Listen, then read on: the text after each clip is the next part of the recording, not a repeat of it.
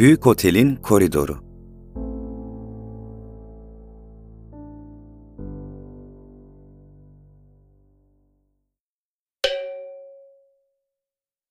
Tuvalete gitme gereksinimi duyduğumda oteldeki odama geç saatte dönmüş, yarı soyunmuştum. Odam, sonu gelmeyen, az aydınlatılmış bir koridorun neredeyse dibindeydi ve yaklaşık 20 metrede bir mora çalan cılız ışıklı bir lamba, kırmızı halının üstüne ışık demetleri yansıtıyordu. Tam ortada, bu lambalardan birinin karşısında bir yanda merdiven, bir yanda da tuvaletin camlı kapısı vardı. Üstüme bir sabahlık geçirip bomboş koridora çıktım. Neredeyse tuvalete vardığımda karşı yönden gelerek gölgeden sıyrılan, benim gibi sabahlıklı bir adamın karşısında buldum kendimi. Uzun boylu, iri yarı, yedinci Edward sakallı biriydi. O da aynı yere mi gidiyordu?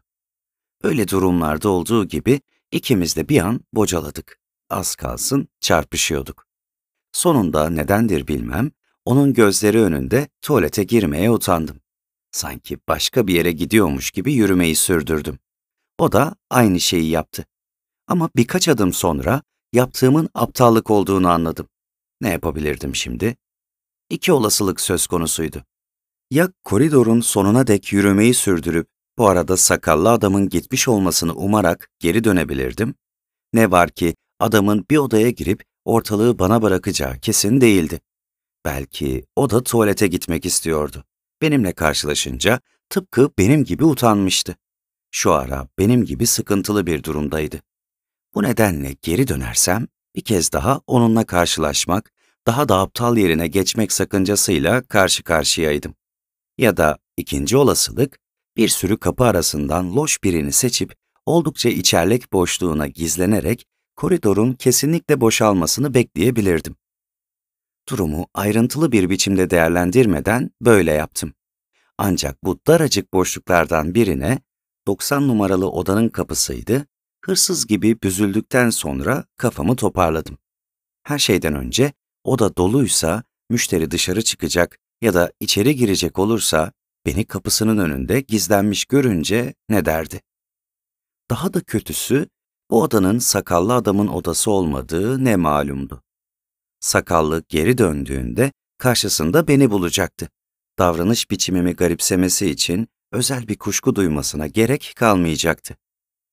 Kısaca burada kalmak düşüncesizlikti. Yavaş yavaş başımı uzatıp koridoru kolaçan ettim. Bir baştan bir başa boştu. Ne bir gürültü, ne bir ayak sesi, ne yankılanan bir konuşma, ne de açılan bir kapının gıcırtısı duyuluyordu. Tam sırasıydı. Gizlendiğim yerden çıktım. Rahat adımlarla odama doğru yürüdüm. Giderken bir ara tuvalete girerim diye düşünüyordum. Ama aynı anda belli ki benim gibi davranmış olan sakallı adamın dipteki kapılardan birinin belki de benim kapımın boşluğundan çıkıp kararlı bir biçimde bana doğru gelmekte olduğunu gördüm. Artık iş işten geçmişti. Yine gizlenemezdim. Sıkıntımız daha da artmış olarak ikinci kez tuvaletin önünde karşılaştık ve ikinci kez karşımızdakinin bizi görmesinden utanarak ikimiz de tuvalete girmeyi göze alamadık. Evet, artık gülünç olma tehlikesiyle karşı karşıyaydık. İçimden saygıya ya da utanmaya da söve söve çaresiz odama yöneldim. Odaya varınca kapıyı açmadan önce geriye dönüp baktım. Dipteki loşlukta sakallı adamın da benim gibi odasına girmekte olduğunu gördüm göz ucuyla. O da dönmüş, benden yana bakıyordu. Öfkelenmiştim. Ama suç benim değil miydi acaba? Bir gazeteyi okumaya çalışarak yarım saatten fazla bekledim. Sonra büyük bir özenle kapıyı açtım. Otel, terk edilmiş bir kışla gibi büyük bir sessizliğe gömülmüştü. Koridor her zamankinden de ıssızdı. Bir oh çektim. Tuvalete ulaşmak telaşı içinde neredeyse koşarak fırladım. Ama karşı yönden şaşılacak bir zamanlamayla sanki bir ön sezi dürtmüş gibi sakallı adam da aniden odasından çıktı ve belirgin bir aceleyle tuvalete doğru yürüdü. Böylece üçüncü kez buzlu camlı kapının önünde karşı karşıya geldik. Üçüncü kez ikimiz de gerçeği gizledik.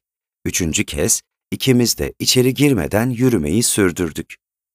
Durum öylesine gülünçtü ki buzları eritmek, etrafı kahkahaya boğmak için bir hiç, bir işaret yeterli olacaktı. Ama benim de belli ki onun da işi şakaya vurma isteği yoktu. Tersine azgın bir öfke, bir tür karabasan gelişiyor, sanki gizemli bir düzenek bize cephe alıyordu. İlk çıkışta olduğu gibi yine rastgele bir kapının boşluğuna süzülerek neler olacağını beklemeye koyuldum.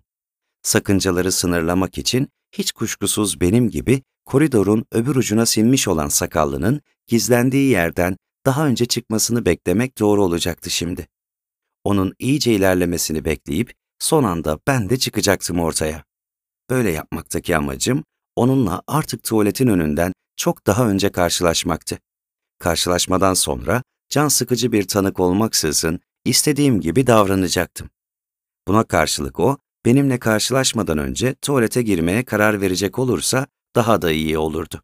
İşini gördükten sonra odasına çekilir, gece boyunca ortada görünmezdi bir daha. Gözümün birini kapının pervazından ucu ucuna çıkartarak uzaklık nedeniyle sakallının da aynı şeyi yapıp yapmadığını göremiyordum, uzun süre tetikte bekledim. Ayakta durmaktan yorulunca bir ara dizlerimin üstüne çöktüm ama gözlemeyi sürdürüyordum hep. Ne var ki adam çıkmaya karar veremiyordu bir türlü.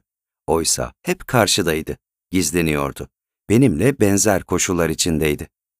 Saatin iki buçuğu, üçü, üç on beşi, üç buçuğu çaldığını duydum.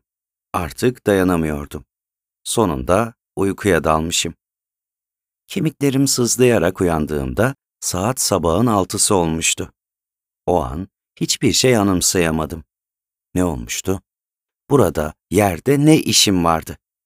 Sonra yüzlerce ve yüzlerce kapının girintisine bözülmüş uyuyan, benim gibi sabahlıklı ötekileri gördüm.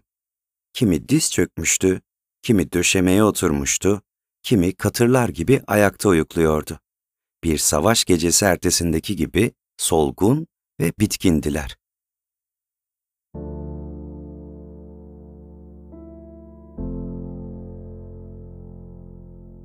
Selamlar, ben Yusufcan Gökkaya.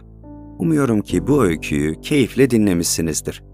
Eğer dilediğim gibi ise bana destek olmak isterseniz kanallarıma abone olabilir, gönderilerimi paylaşabilirsiniz.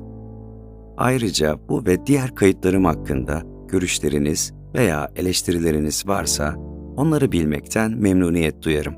Onları da benimle paylaşmanızı diliyorum. Kendinize güzel bakın.